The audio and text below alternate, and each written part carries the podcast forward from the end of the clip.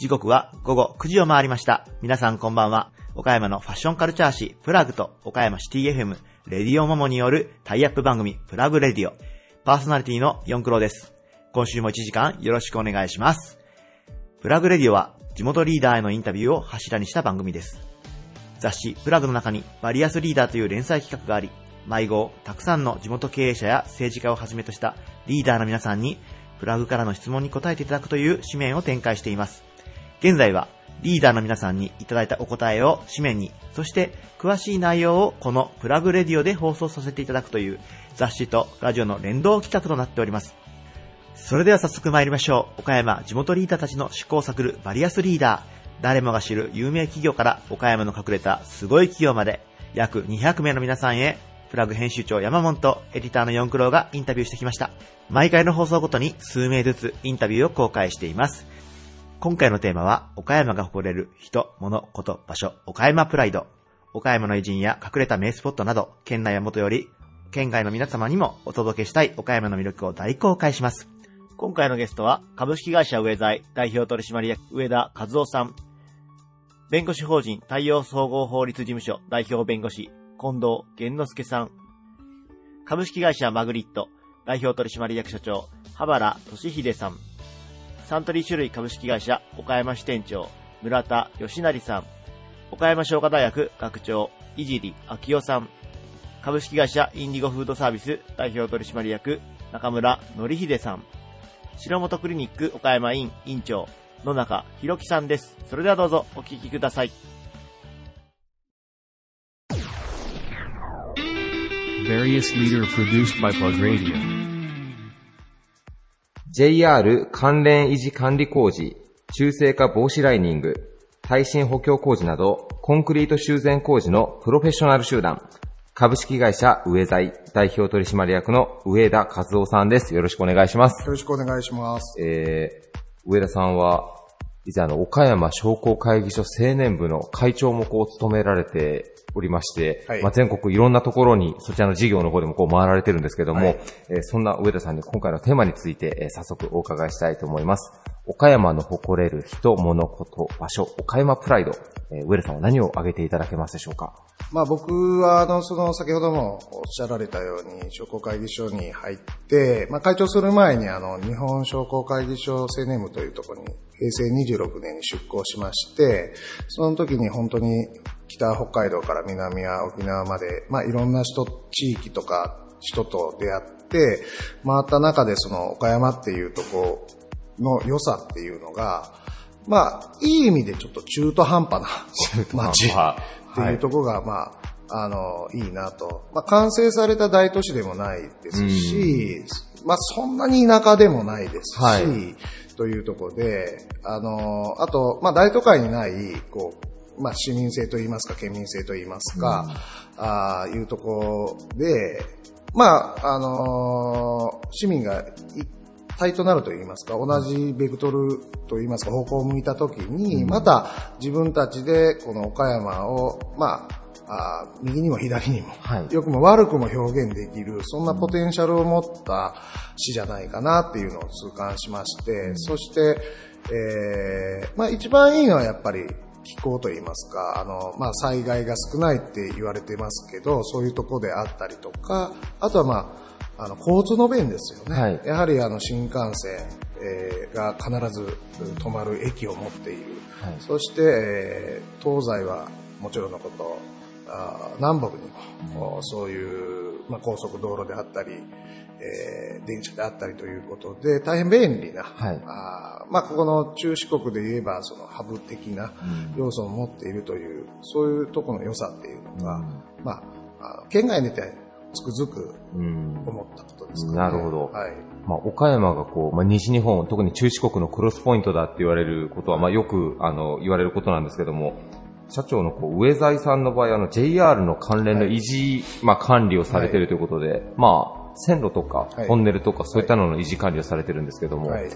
もうまさしく岡山の交通の便をこうね、縁の下の力持ち的に支えられてる企業さんだなとそう考えると思うんですけど。じゃないですけど。はい。なるほど。先ほどまあ中途半端というあのお話あったんですけど、はい。あの、まあ、確かに近くにはまあ大阪、神戸、広島っていう、まあ、ちょっとこう都市部のイメージがある街があり、あんまり名前を出したらこうディスることになるんだね。ちょっと山陰の方に行けば、ちょっと岡山よりちょっとね、都市のスケールがちょっと小さいような街もありっていうことで、中途半端だけど、居心地がいいっていうのが逆にこう、誇るべきところだったりするんですかね。そうですね。その、中途半端っていうのが、まあ、平均点というか、うん便利でもありますし、はい不便でもある部分が、うんまた一つの魅力で、まあこれから先、あの、本当先ほども言いましたけど、あの、自分たちでまだまだその岡山というものを作っていけるんじゃないかなっていう、あそういうポテンシャルを秘めているという。うん。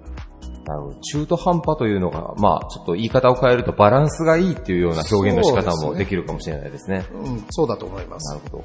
えーちなみにあの、商工会議所青年部の方では、あの、岡山市民の日というのを、はい。あの、数年前に設立されてらっしゃるんですけども、えーこれはどういった意味合いの記念日を制定されたんでしょうか？まあ、もともと政令指定都市に対しての何かないかということだったんですけど、その当時のまあ会長が、そのまあ、あーご当地ランキングというか、あの、故郷のランキングというものを目にしたときに、まあ、47都道府県がある中、もう下から数えた方がはい早いということに危惧をしまして、はいこれはやはりまず郷土、あふるさとを愛する心を持ってもらいたいということで、まあ、あその当時かいろいろ考えまして、できたのが、まあ、岡山市民の日。まあ、あの、県外に出てたり、まあ、もともと、あ今でも岡山にいる人たちが、その日になると、またそのふるさとを思い出して、えー岡山の良さをみ市民みんなで考えようじゃないかと、そんな日にしたいなっていうことが、まあ、始まりだったように思うんです。なるほど。はい。ちなみに、何月、何日が 改めて。6月1日です。6月1日ですね。6月1日、岡山市民の日ということで。いろいろあの文献を調べると、はいあの岡山市ができたのがちょうど6月1日に当たると言われてまして、おーその日をまあ制定させていただきました。なるほど。街のポテンシャルというか、街自体はこう、いい意味で中途半端だけども、まああのね、地元の愛着度っていうのだけは人はそこはしっかり持っていこうよっていうことですかね。そうですね。うん。ありがとうございます。えー今回のゲストは株式会社上財代表取締役の上田和夫さんでした。ありがとうございましたあり。がとうございました。Various leader produced by Plug Radio. 利他の精神と依頼者第一主義を実践し、企業の顧問弁護士として専門的、総合的なサービスを目指す。弁護士法人太陽総合法律事務所代表弁護士の近藤源之助さんです。よろしくお願いします。よろしくお願いします。えー、2回目のご出演ということで、ありがとうございます、近藤先生。えー今日もあの、事務所の方に来させていただいてるんですが、あのね、六法全書をはじめたくさんの書籍に囲まれて、本当法律家の方っていうのは、あれですね、膨大な知識を勉強されてらっしゃるんだなって、こう、本を見てるだけでも改めて僕なんか思うわけなんですけども、えー太陽総合法律事務所さんの、まあ、弁護士法人ということで、少しちょっとこう、組織を変えられたというふうにお聞きしてるんですが、そのあたりちょっと最初に少しご紹介いただいてもいいでしょうか？はい。今年えー1月の4日付でですね、はい弁護士法人に、えー法人になりをしました。はいだから法人化と言ってもいいんですけども、はい。それまでは私の個人的な事業だったんですけども、はいこれから独立して法人はい格を取得したはいということで、それは、えー私のお引退とか死亡とかに関わらず、はい。その信用を継続して発展させていくとはい。いうことが狙いでありまして、はい。ええあの、どれくらい税金が役になるのかとかいうようなことを言われる人はいますけれども、はいまあ、それは目的じゃなくってうん、僕は関心がないんですが、その、弁護士としての信用とはい。いうものを発展さ、継続して発展していくという、それを願っての法人化であります。なるほどはい。えー実はちょっとあまりお名前は、まあ、出せないところもあるかもしれないですけども、えー太陽総合法律事務所さん、まあ、岡山の結構もう名だたるもう企業さんの、まあ、顧問もこう務めてらっしゃるんですが、近藤先生、最初からその企業法務に特化して、まあ、弁護士をしていこうというふうに思ってらっしゃったわけではないんですか？え。あのーおかげさまでね、はい。結果としてそうなったと。うん。で、それはどういうことから始まったかというと、私が東京で、えー6年だったか7年だかを修行したんですけど、はい。その時に、えー得られたあ法律の方、法学の方法が、はい。予防法学とかはい方向学という、はい。方向学言ったら一種のプランニングのことなんですけれども、そういう裁判法学、裁判のための法学ではなくって、うんえー予防とか戦略のためのはあはあは方向学って言ったらローテクノロジーですから、はい戦略のための法との使い方ということで勉強したもんですから、あはい。そこから、まあ、岡山へ帰っても、それがやれるかどうかっていうのは問題だったんですけども、はいまあ、そこまで勉強したんだから、うんじゃあそこへ特化したというか、特化じゃない、それに軸足を置いたな弁護士業務をしようと。そうか考えたわけです。なるほど。はい。なんかこうね、ドラマとかの影響で弁護士っていうとどうしてもね、裁判でなんかこう戦うみたいなイメージがありますけどええ、まあ、法務としてはもっともうたくさんもう分野というかええ手掛ける範囲があるということですね。はい。ですからね、あのー僕は法ということから始めるんですけど、法は道具であるというこう考え方なんです。はい法というのは使う道具であると。うんその使う人は法律家であり、弁護士であるはい。と。で、その法をどっち向いて使うかとはいいうと、過去へ向いて使うと、それは裁判の基準として使う。なるほど。え裁判規範として使うというんです。はい。それを将来へ向いて使うということを考えた。うん将来に向いて使うということは、これからどう行動すべきであるか、どういうふうに規範を設定して、えー生活規範として、もしくは行動規範として使うかはい。ということで、かっこよく言えばですね、はい法という道具を将来へ向かって使うというのが、あの、お予防法学であり、方向学であるわけです。なるほど。ありがとうございます。ちょっとかっこよすぎますけどね素敵な言葉をいただきました。ありがとうございます。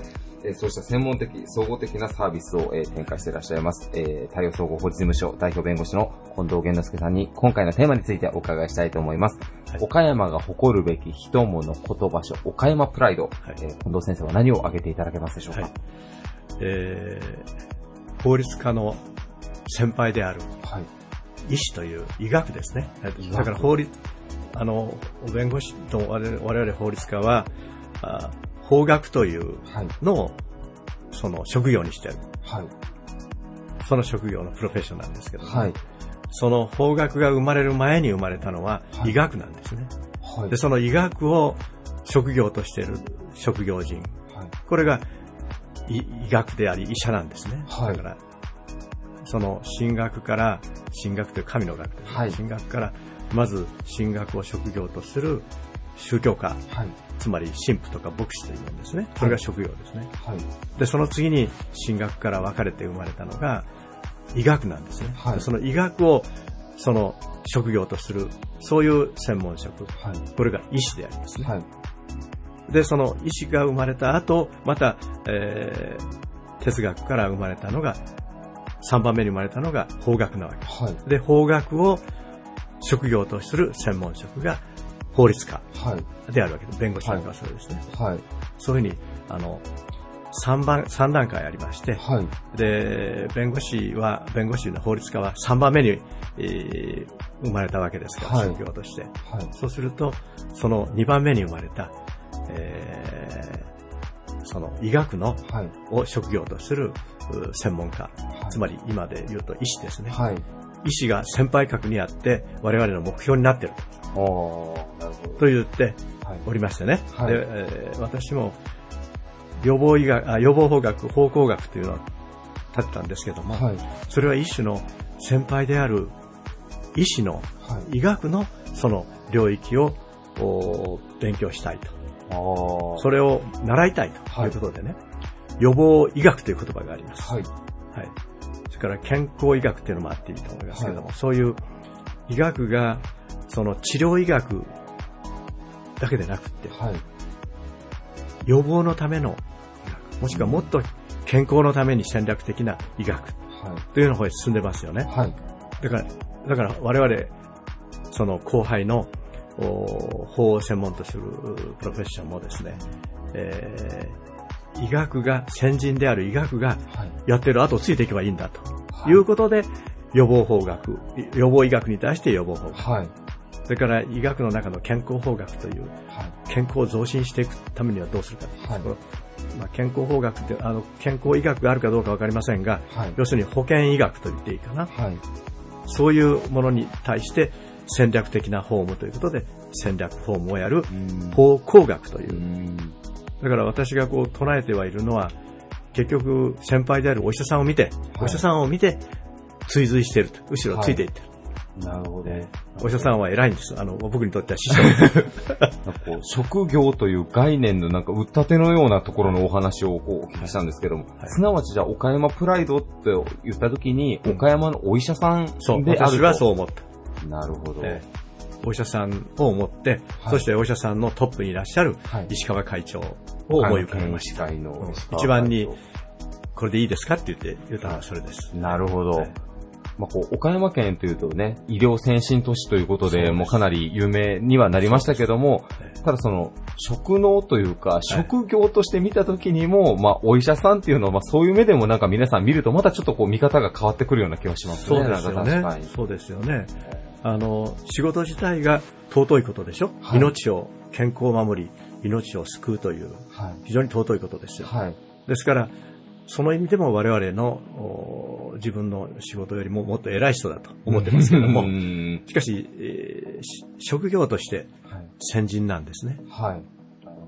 で、その、おまずは、あー岡山を売るとすればですね、はい。えー医学ではないかと。はい。えーあの、医者とか、医師とか病院とか、うん。それが岡山で随分発達してますよ、うん。ということで、そのトップである石川会長を挙げさせていただいて、はい。はい。ありがとうございます。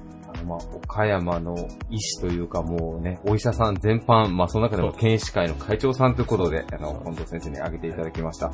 えー実はあの、冒頭ちょっと事前の取材の時に、あの、はい。プロフェッショナルっていうものの概念についても実はちょっと近藤先生教えていただいてたんですけども、すいません、もう一回改めてちょっとそのあたりのお話、せっかくなので教えていただいてもいいですか？すか。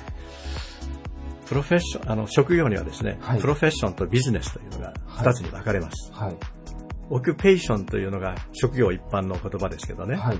オキュペーションは、その、おプロフェッショナル、プロフェッションと、はいそれから、えービジネスに分かれます。はい。で、その、おプロフェッションがビジネスよりも先に生まれたとはい。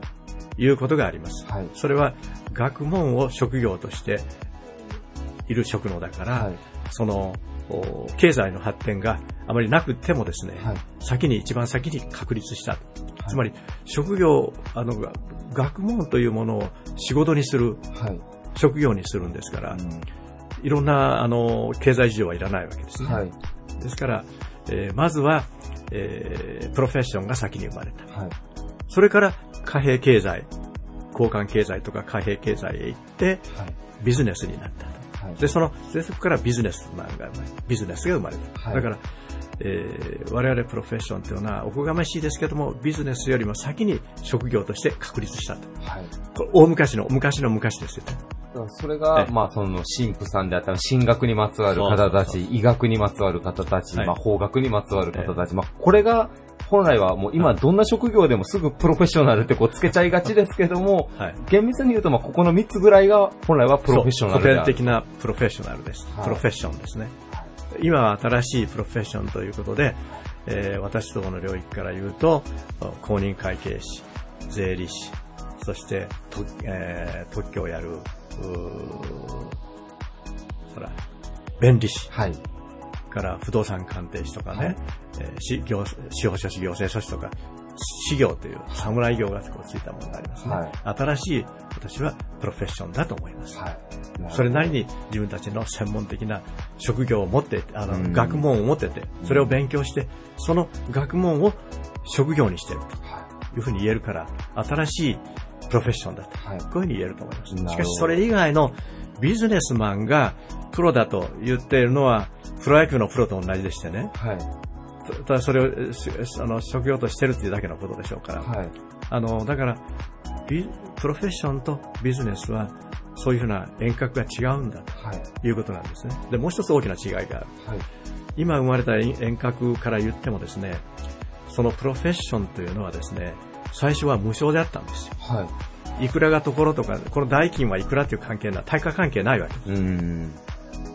やっていただいて、助けていただいて、ありがたい、ありがたかったという感謝の気持ちが報酬なんですよね。今もお坊さんはね、お坊さんは経、独協の後はお布施という形ですもんね。それが残ってますね。はい。ですから、本来プロフェッションは、世のため人のために役に立つことをして差し上げて、感謝されて、その感謝がお礼という形で現れることで、それだけを受け取って生きてきた。それが本来のプロフェッションであると。ありがとうございます。もう大変興味深いビジネスは、ビジネスはあの、対価関係に立つんですよ。はいこれがところはこれだけっていう対価ですよね。売買にしろ、請負にしろ、何にしろ、全部はい対価が報酬ですよね。はい。決まってて、うんええそこはないわけでして。はい。それだけにやっぱり我々は尊敬をされ、感謝されて初めて、えー報酬がいただける。はい。そういう仕事であるはいということで、まあ、ビジネスよりもちょっと非合理なところがありますけども。はい。はいありがとうございます。はいもう本当に興味深いお話で、あの、僕もちょっと言葉を扱う職業の端くれとしても大変勉強になりました。ですからね、もうちょっと言うと、プロフェッションというのは、まず第一に利他、はい。奉仕なんですね。はい。で、第二に利己なんですよ。ん。だから、利他は利己に優先する。はい。利他というのが第一。はい。第二に初めて、それでも食っていかなきゃいけませんから、はい。第二に利己であると。はい。後ろへ、利己は後ろへ下げ下げておくと。はい。これが一種のプライドです。なるほど。はい。はいありがとうございます。え皆さんもちょっとね、プロフェッショナルという言葉の使い方だったり、まあ、プロフェッションというまあ概念のはい残りなんかにもね、はいあの、目を向けていただけたらいいなと思います。えーゲストは、弁護士法人太陽総合法律事務所代表弁護士の近藤健之介さんでした。ありがとうございました。どうも失礼しました。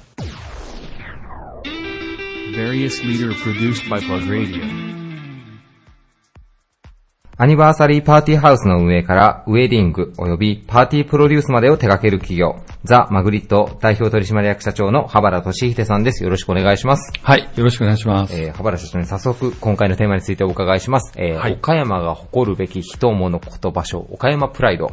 えーはい社長は何を挙げていただけますでしょうか？えー、カルチャーゾーンを挙げます。岡山カルチャーゾーンということで、はいええーっと、う丸の内のあたり、そうですね。一帯でえすかね。ーちょっとあの、なんかザクッとしてるんですけど、はいまあ、ルネスホールのあたりから、あの、えー、まあ、北の方は、えっ、と、有名人郷土美術館ですかね。はい。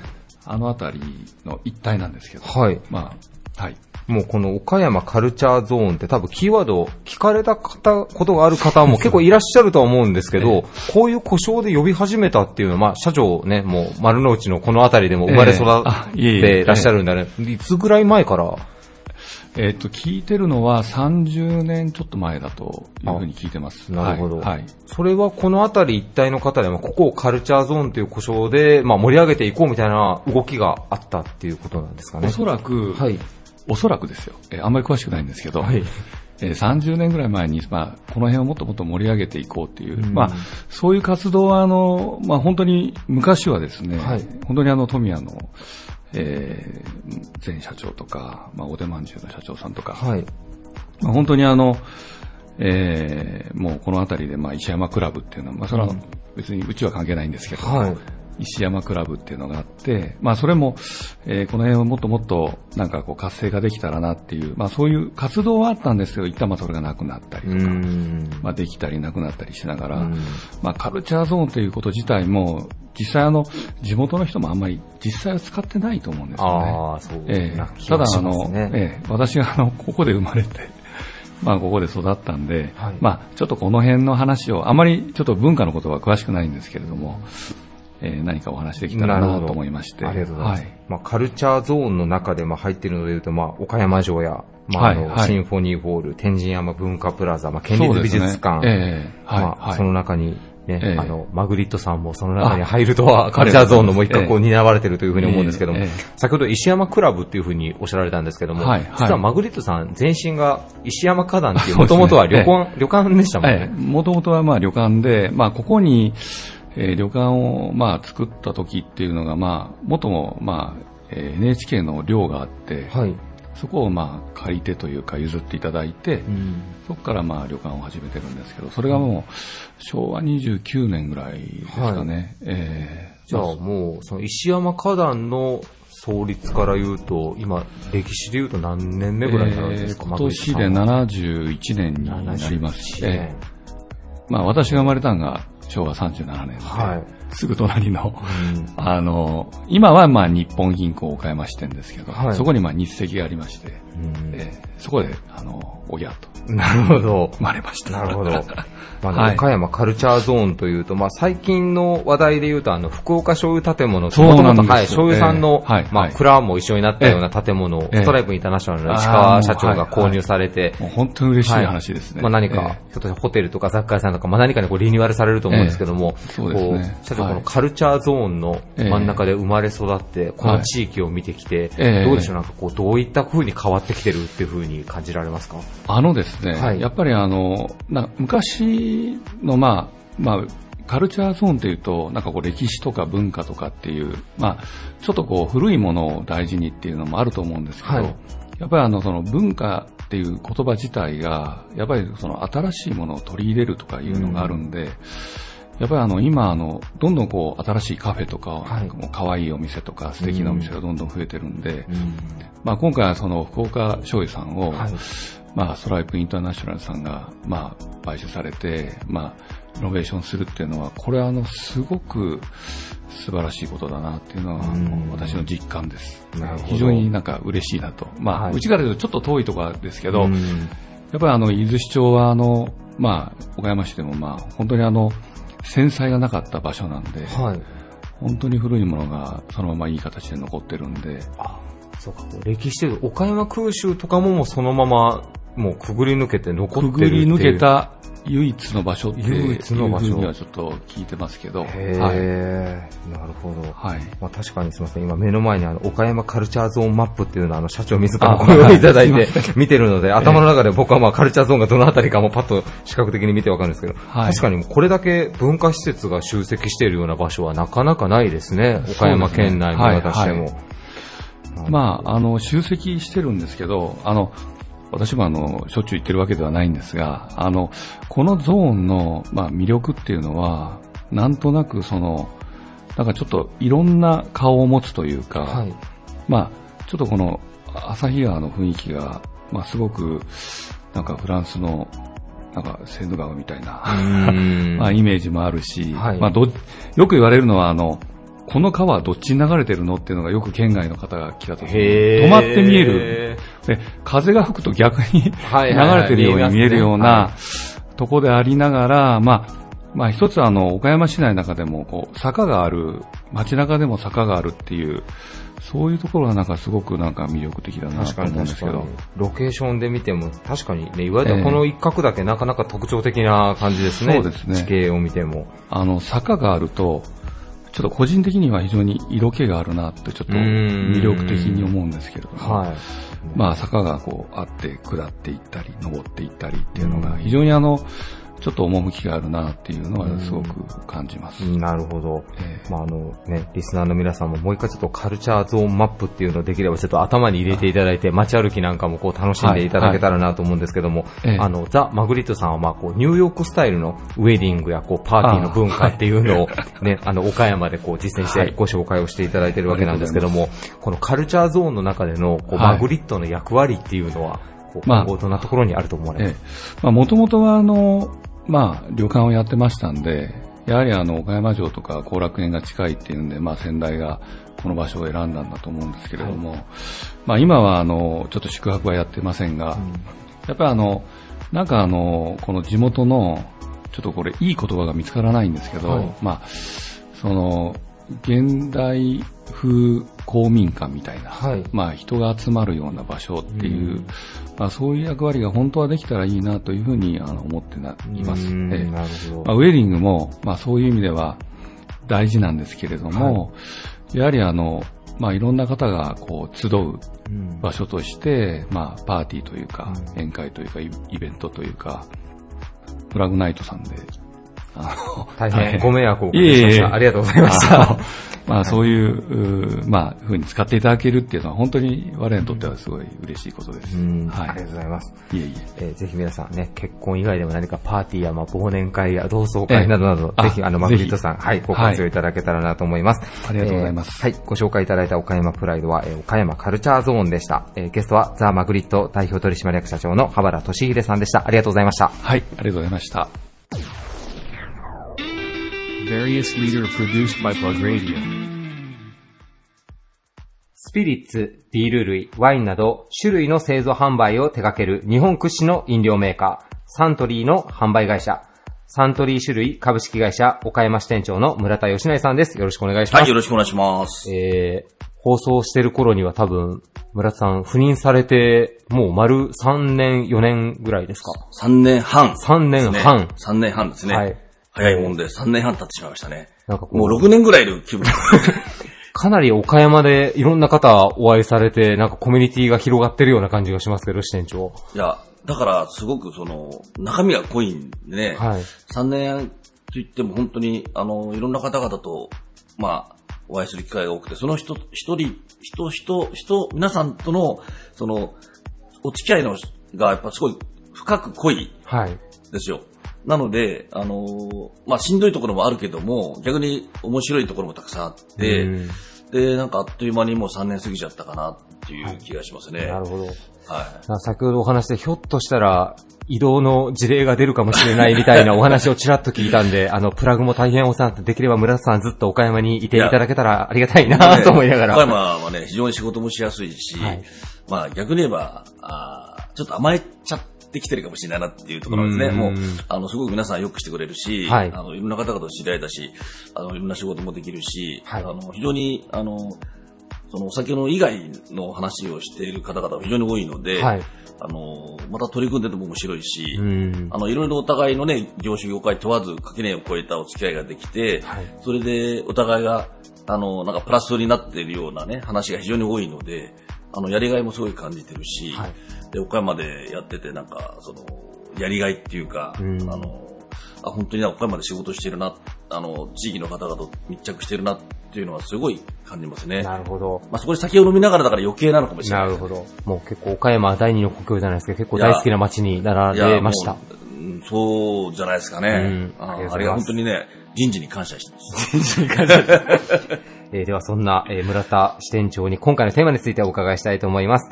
岡山の誇れる人、物、こと、場所、岡山プライド、えー村田さんはどんなことを挙げていただけますでしょうか？えーっと、やっぱり、えー仕事からね、お酒飲んだりとか、今飲食店に行って、えー飲食店の経営者の方、オーナーの方と話す機会もがやっぱり非常に多い中で、はい。あの、まずやっぱ感じたのは、えー、まあ、本当一人一人、あの、経営者の方、あの、それぞれ、非常にみんなプライドっていうか、じあの、もう、誇りを持って、うん。あの、お店を経営されてるなっていうのを、まず肌で感じたかなっていうのはありますね。なるほど。あの、まあ、例えば、えー東京とか大阪とか、えー他のエリアから、えーまあ、競合店が出店したとしても、まあ、別にめ、まあ、来たって大丈夫だ、みたいな、あの、まあ、最初だけだから、まあ、結局ダメになっちゃうんだよ、あそこの店はっていう、なんか、うん変な自信が、はい。えー最初のうちはやっぱり、あの、聞いたんですけど、その根拠は全くわからずに、まあ聞いてみると、ええなるほどなっていう感じなんですけど、やっぱり蓋開けてみると、数ヶ月経つと、まあ1年2年経つと、その店はやっぱりちょっと弱ってきてるし、はい。これ俺の言った通りだろ、という話が非常に多いですね。なるほど。だから、あやっぱりこの人はすごいなっていうか、本当に自分のやってること、自分の仕事に関しての、本当にその自信っていうか、あのーいうまあなんとかな、誇りをすごい持ってる、だなっていうのはつくづく感じましたね。なるほど。村田さん、こう、結構あの、全国いろんなところでこう、まあね、昔、もう少し前は、まあ、えバリバリの営業マンとしてもこう回られてたと思うんですけど、はいはい結構多くの地域ではやっぱこう、有名なチェーン店が来たら地元のお店さんがまあちょっと弱っちゃうみたいな現象はやっぱっていうの現象が多い。いと思ってたんですけどね。はいでもいざ岡山来ると、そうじゃないっていうことにちょっと驚いたかなっていう感じがしますね。あのね、例えば業種業態、まあ焼肉だったらどういうとこ行きましょうとか、中華だったらどういうとこ行こうとか、えーっていうのは、まあまあ、世間一般的にあるけども、やっぱり地元の店に行くお客さんが非常に多い。うん。えーもう昔からやってる、個人経営の店にに行く方が非常に多いなっていうのは感じましたね。なるほど。うんお客さんもなるべくまあ地元の馴染みがある店に行こうっていう人が多いし、まあそれ引っ張ってるのはまあ飲食店経営されてる人たちが、まあそこを作ってるそうですよね。まあ、チェーン店の、まあ、是非はまあ置いておいて、まあ、あれはあれでもいいものだとは思うんですけど、そうねそういう意味では、岡山は結構あれですね、大手さんは参入しづらい街なのかもしれないですね、飲食店のチェーンさんでいうとかも。しれないですね。あと味もやっぱりね、チェーン店って味が決まっちゃってるし、あと言いながらも、その、その地域地域で出した味は多分出してくると思うけども、まあやっぱり、まあそのコミュニケーションというかね、はい。あの、飲んで食べて、それでお店の人と話して、それでまあ楽しい空間にそこにいることがやっぱお客さんとは楽しいわけなんで、はい。あまあそこら辺は楽しいのはやっぱりもう地元のお店なのかなっていう、まあそれで判断してお客さんはチェーンじゃなくてそちらに行くんだなっていうのは、あの、まあ他のエリアも同じだと思うんだけども、やっぱり他はちょっと違うなってえ感じますね。ー、いろんな地域見てこられた村田支店長に言われたからこそなんかこう説得力がよりますお話になるような感じがしますね。うんなるほど。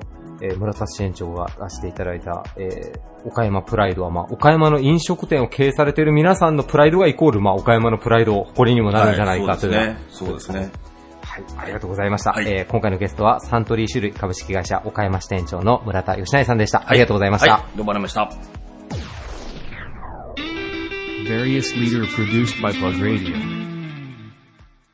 グローバルな視野を持つ地域ビジネスのプロフェッショナルを養成する機関、岡山商科大学学長の井尻明夫さんです。よろしくお願いします。こんにちは。よろしくお願いします。よろしくお願いします。えー、学長、もう昨年、岡山商科大学大ニュースがありましたけども、はい。えー、ドラフト1位と3位を岡山商科大学の野球部から輩出するという、近藤選手と倉本選手のお二方ですけども、中四国でも初めてらしいですね、ね学長。初めてと伺っております。さあちょっとあの、事前にお話をお伺いしていると、はい。その最初からものすごく有望な選手だったというよりはもう大学の中でめきめきもう頭角を現していたという。あの、近藤選手は広島県の秋北高等学校でございますけども、はい。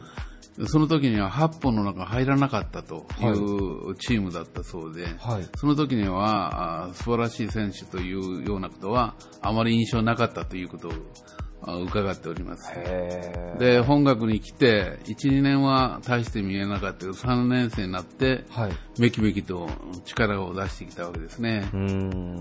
なんかこう、岡山の大学の野球界にもちょっと、だいぶ激震が走りますよね。いや、そのその通りですね。はい。1位、3位で、えもちろんね、もう地方であっても、どこでもこう、頑張れば、やっぱ大学側もバックアップしてくれれば、どこでもこうあ可能性があるっていうような、その通りですね形が。あの、倉本選手に至ってはですね、はいえー高校時代にはベンチ入りがししなかった選手。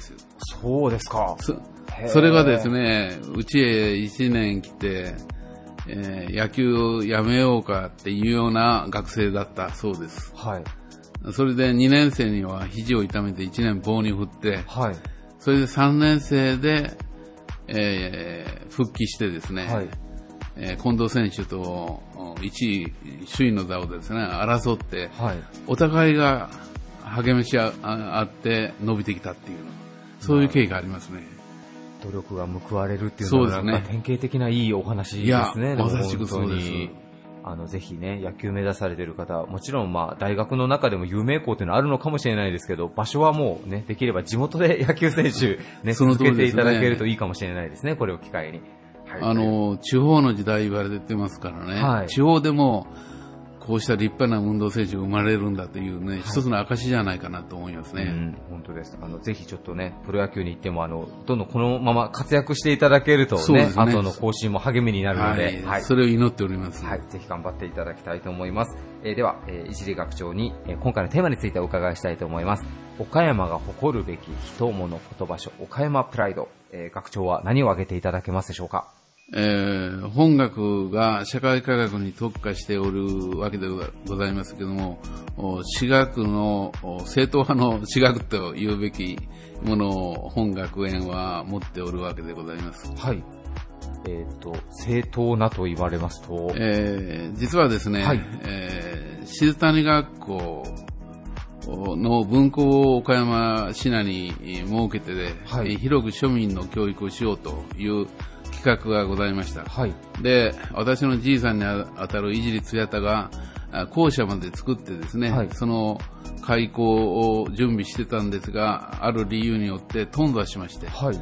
えー人には任せておれないということで、独立してはい、日々商業学校を作ったというう経緯がございます。なそれが、時代きび学園の、はい。もう一番最初、きび学園の最初はそこからスタートそうですねしていると。。はい。それから、時の流れに従ってですね、はい。えーこううん商業学校があだんだん校名を変更していて、はい今日に至っていると。なるほど。で、もう一つは、あ高学歴社会、社会の進展とともに、えー高校から大学、大学院へと、うん、そういう体制を本学は設けてきた。はい。でしかも、社会科学に特化して、はい。えー浮気をすることなく、社会科学に特化した、地に根を下ろした学園づくりをやってきております。なるほど。えーもう静谷学校と言いますと、まあ、日本でも初めての庶民のための開かれた学校ということはいで、江戸時代の前期ぐらいですかね、はい。はい。に、まあ、できて、教育圏岡山の象徴みたいな形ですけども、はいはい。日比学園もルーツをたどると実はそこから派生している学園であると。そうです。なるほど。はい。ということはもう、えー岡山県内の私学の中でも一番歴史が古いぐらいになるんでしょうか、あのー歴史は2番目か3番目に当たるんですが、はい。他の方は、こう、えー、系統がうまくいってないわけですが、はい私どもは、まあ、あの、続けてですね、はいえー3代目を務めさせていただいているということでございます。なるほど。もう、あれですね、ドラフトでこう、スポーツ、文武両道とはよく言われますけども、まあ、このままドラフトで活躍していただいたら、スポーツの学校としてもまたこう、ええ名前も知れ渡ってきますし、そこにプラスして、静谷学校っていう、もう、日本でもね、ええかなり有名なところから派生している学校はいだというのも、また皆さんに改めて知っていただけたらいいですね。そうですね。はい。それに伴ってですね、私たちは全国で8番目の講師学院を設けてきております。はい。記念式典。はいはい。えーそれで、えーそれを通じまして、えー国際化ということを進めてきておるわけでございます。なるほど。それからもう一もう一点はですね、はいえー運動部で文武両道とお話しいただきましたけども、私たちの大学から大学院へ行く、はい。これが全国一を過去5年間続けてきておりまして、はい。えー毎年、えー75名程度の学生がですね、はい東京大学、一橋大学、神戸、えー大阪大学へと進学しております。こんな大学はまずないんです。は素晴らしい学生さんの活用が目目を見張るものがありまして、あ。私たちの誇りにしております。なるほど。これも元はですね、はい。えー明治からあ人づくりをしようとしてきた一律八幡の学園の創立精神がはい。今そういう形で花を咲いて探してきてるんじゃないかなと思います。なるほど。ありがとうございます。えーぜひね、リスナーの中で高校生の方、また親御さんの方いらっしゃったら、どうしても僕らも高校時代ね、大学行くときちょっと県外に行きたいな、うんみたいな人ももう岡山県民の人多いかもしれませんけども、地元にも素晴らしい大学があるんだということを、ええはい、改めて知っていただけたらなというふうに思います。ありがとうございました。えーゲストは岡山商科大学学長のいじりあきおさんでした。ありがとうございました。Various leader produced by Plug Radio. 岡山県内に4店舗の焼肉店、恋のぼりを展開する株式会社インディゴフードサービス代表取締役の中村則秀さんです。よろしくお願いします。よろしくお願いします。えー、中村さん、僕も何度か恋のぼりさん食べに来させていただいてるんですけどもありも、えー大変美味しい焼肉屋さんなんですが、今更なんですけど、なぜ、あの、起業されるときに、恋のぼりというお名前にされたんでしょうか、店舗の方は。あのもうシンプルに、あの、は一言で申しますと、はい。まあ、お客様の立身出世を願ってと。なるほど。立身出世縁起のいい名前をあ、なるほど。縁起物的な意味合いで。縁起のいい名前を。なるほど。まあまあ、それとですね、あの、ご存知とは思いますが、あの、岡山県和気町に、はい。あの、世界に名だたる、はい。徳永鯉のぼりさんという、はい。世界トップシェアの鯉のぼりの、あの、岡山が誇る、あの、はい。メーカーさんもございますので、はい。これは非常に、相乗効果でいいのではないかなという、いうちょっと下心もございます。下心もございまして。下心が、じゃあ岡山ラブな感じがあそうですか。ありがとうございます。はい。ありがとうございます。えー皆さんぜひ焼肉恋のぼりさん、えーチェックしていただけたらと思います。えーでは中村さんに今回のテーマについてお伺いしたいと思います。岡山が誇るべき人物言葉書、岡山プライド。中村さんは何を挙げていただけますでしょうか？私が、えー誇れる岡山の素晴らしい場所。えーこれは岡山県営球場です。県営球場。あのーあれですね、県営グラウンドの中にある野球場。正式名称は岡山県野球場なんです。岡山県野球場。はいな、なぜ野球場が、こう、プライドというので挙げていただいたんでしょう？そうですね。これはあの皆さんなかなか知らない歴史だとは思うんですけども、はい。日本のプロ野球の球団が初めてメジャーリーグの球団に勝利したはい。記念すべき球場です。多分僕が生まれるよりずっと前の話ですよね。そうですね。あの 僕もが生まれる、はいえー30年前の話ね、昭和26年はい。11月の話ですね。はい。その時にもすでにメジャーリーグの球団が、そうですね。正確に申し上げますと、はいえー当時日本はあのパシフィックリーグ選抜はい。でチームを組織して、はい。それでアメリカはメジャーリーグの選抜チームではい。戦ったといはいう記録がございます。もうなんかもう日米オールスター戦みたいな感じそうですね。それで勝利してしまったと。岡山の地で。岡山の地ではい勝利してるんですか？はい。泉町で。へー。それ今の若い世代の人、なかなか多分知らない歴史ですね。そうですね。なかなか知ららないですね。これなぜ知ったかと言いますと、はい。あの僕があの所属していたのがあの大学時代、岡山大学の公式野球部で、はいえー当時中国リーグの2部リーグ、はい。まあ、1部、2部、3部とあったんですけども、はい2部リーグで私、あのプレーしてまして、はいで、そのメイン球場が、1部リーグはマスカットスタジアム、はい。2部リーグは県営球場。なるほど。こうなっておりまして、はいで、その球場の中に、実はあの、銅板のレリーフがありまして、はい。中の通路ですよ。はい。暗い通路のの一角に、まあ、両国、まあ、戦争の参加があったけど、これから野球を通じて友好、友好関係を永遠に築いていきましょうねという趣旨の、はい。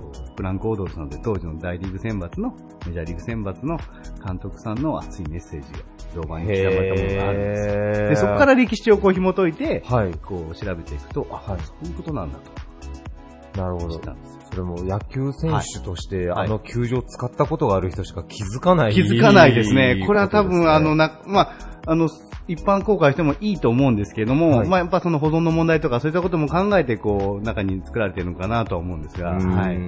じゃあもう日本の歴史的にもかなり重要な球場だと重要ですね。これ、九死において重要ですね。非常に、九死において、日本の九死において、はい。焼肉よりも野球語ってる時の方はが、い非常に楽しいです。非常に楽しく。はい。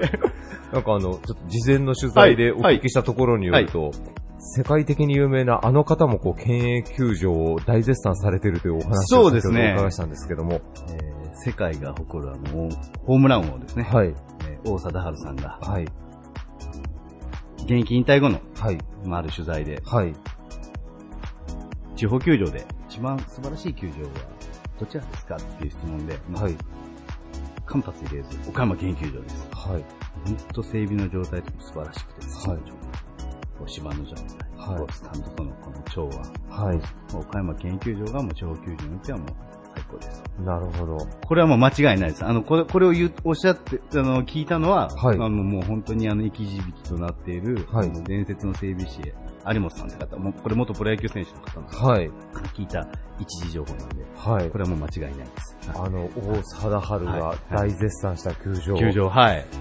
一部リーグはマスカットもいい球場ですけど、はい。県営球場でやるべきかもしれない歴史でですすよね。歴史をはい考えると非常にいいと思います。それはもうあの、時代に合わなくなってきて、その1万3000人のはい。球場では、もう工業としても成り立たないなるほどなるほど。っていう、まあ時代の要請もあって、はい。まあおそらく、これはもう僕の推測ですけど、はい。おそらくまあ、公共事業といいますか、まあまあバブルが崩壊しての頃に、やっぱりまあ、マスカットスタジアムみたいな大きい事業というのは非常にまあ、意味があったのじゃないかなと。まあ、そそれでまあ、世界基準のものをね、はい。まあ、厳密に言うとまたこれもちょっと世界基準ちょっと満たせてしたしてない説もちょっとあるんですけど、なるほど。これちょっとここではもうちょっと長くなっちゃうんで言えないんですけど、素晴らしい球場なんです、ね。なるほど。はい。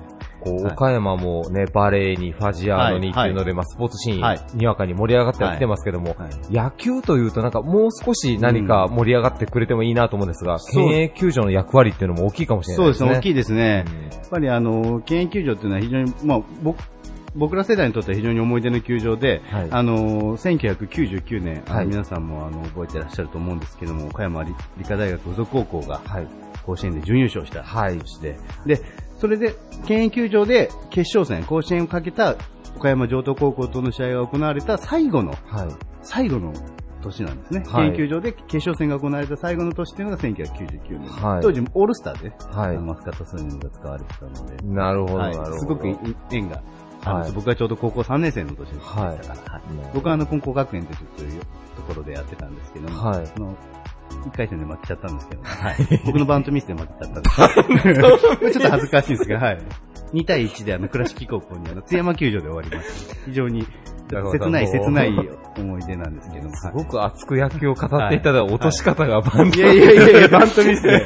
バントミス大きかったですね。はい、ゲッツーでしたからね。いや、でもなんかこう、なかなか一般の方見れないかもしれないですけど、もしね、はいディスナーの方で、野球で県営球場使われる方がいらっしゃる方は、ぜひそのレリーフ、ぜひ見ていただきたい。そうですね。貴重なレリーフですね、そそうですれは。やはりあの、プロ野球の球団っていうのは、やっぱり県民で望んでらっしゃる方も非常に多いと思うんですよ。はい県民が一つなる、あの、僕らが小さい頃のね、あのはい燃える岡山みたいな、はい。ああいうあの、燃えてないから燃える岡山みたいな、ああいう恥ずかしいものではなくて、うんはいナチュラルにやっぱりカープ見ててもやっぱ悔しいですよね。うんやっぱり、で、岡山中四国の本当に、あの、結節点で、はい。やっぱりこれから地方創生の流れもありますから、まあ、はい自民党からも、ないからも出てるらしいですよ。球団をもっと増やそうとか、はい新興の起爆剤で。その時に、岡山がこう球団として NTB にこう名乗りを上げるような準備っていうのを、もういろんなところで、はいいろんな野球好きの人たちがいろんなところでこう準備していけいって、いつかこう、一緒にこう手を取り合って、うん準備していく、して、はい、とこう名乗りを上げるというのが非常にこう大切なんじゃないかなと自分なりにはこう妄想妄想してます。なるほど。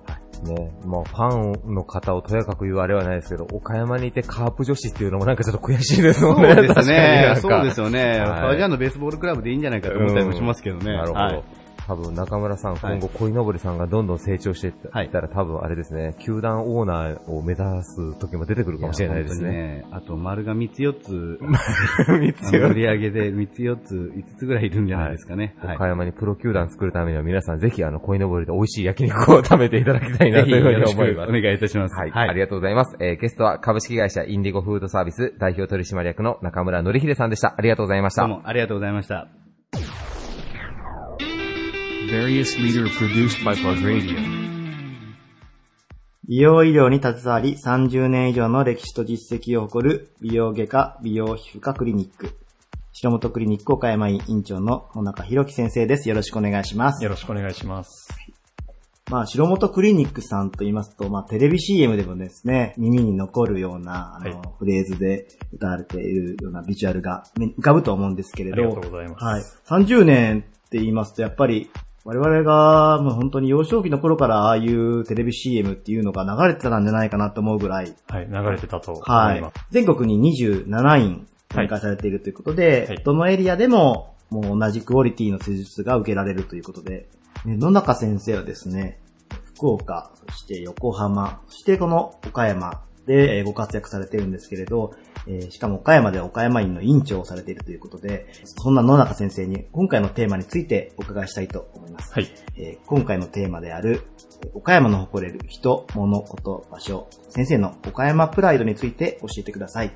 はい。えー、おっしゃっていただいたように、えー、岡山以外でもいろいろなエリアで診療に携わらせてもらってるんですけれども、えー、その方たち、えーいろんなエリアの方たちと比べますと、岡山の方たちについて特徴について思うことは、えー、温かいというのをまず感じます。えー、具体的には、えー、初対面で皆さん、え緊張して診察室に入って来られるんですけれども、あっという間に気軽に悩みを相談してくださったり、またあの、2回目3回目の、え予約の時などは気軽に来てくださって、えとても距離感が近いように、えー思います。なるほど。まあ、その、初めは緊張されて、ちょっと不安げな表情で来られるんですけれど、お話を聞く中で一気に親近感が増すという、そういうなんかこう、いい意味での、あの、距離の近い、えー人柄があるということでしょうか？はい。えーこれはもう他のエリアの方たちに比べると、えー圧倒的に岡山で、えー私は感じています。なるほど。まあ、野中先生の中で、そのまあ、岡山の人たちが、そういう、まあ、温和な性格といいますか、親近感を持ちやすいあの人柄を持たれているというお考えだと思うんですけど、まあ、何かその理由っていうのはどのようにお考えでしょうか？えー私もとても興味を持ったので、いろいろと考えたんですけれども、やはり岡山のこの天候に、えー関係しているのかなと思います。なるほど。天候といえば、まあ、岡山はまあ晴れの国なんていうことも言われるんですけれど、はいまあ、その晴れの国とどう関係しているとお考えでしょうか？晴れてると、やはりあの気分も、えー明るくなりますし、えー身近に感じやすいと思うので、それが影響して、いい方に影響して、そして、えーこういう緊張したクリニックなどでも、えー皆さん心を、えー早く開いてくださるのかなと思ってます。なるほど。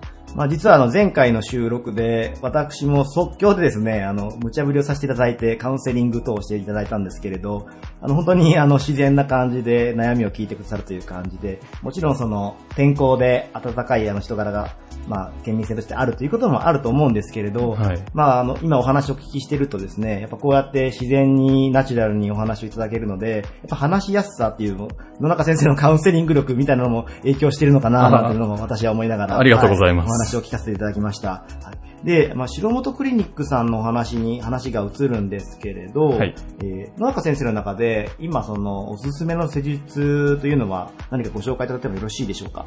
えーおすすめとしましては、ヒアルロン酸を使って、えー注入することで、えー皆さんの悩みを解消してあげたり、もしくは、あの、若返りを図るっていう施術がおすすめになってます。ヒアルロン酸を注入するというところで、まあ、主にですね、どのような悩みを持たれている方に有効なんでしょうか？えー若い方は、えー鼻をもう少し、えースッとしたい、はい。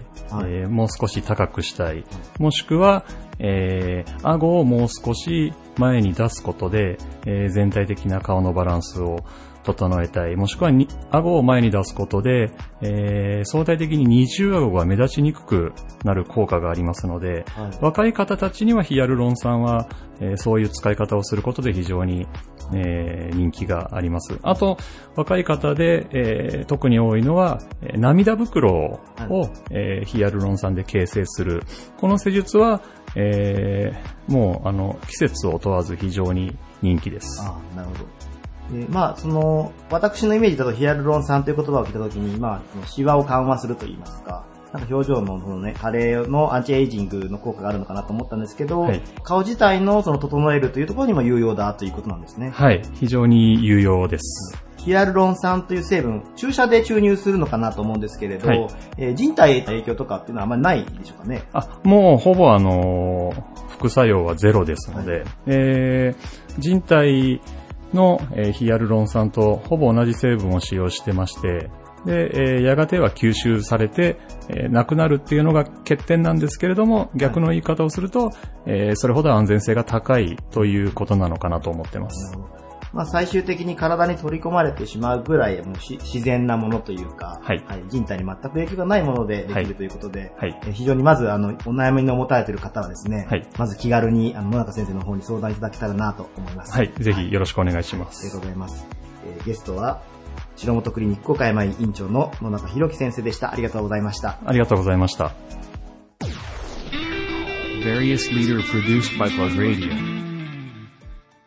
バリアスリーダーのコーナーでした。今回も様々な岡山プライドを知ることができたと思います。番組終了後には、ポッドキャストにて配信してますので、聞き逃された方は、ぜひ、ポッドキャストの方で番組を探してみてください。また、プラグの Facebook や Twitter などでも、更新状況をお知らせしてまいりますので、そちらもぜひチェックよろしくお願いいたします。それではまた来週日曜9時にお会いしましょう。パーソナリティの4クロでした。バイバイ。This radio produced by See you next week.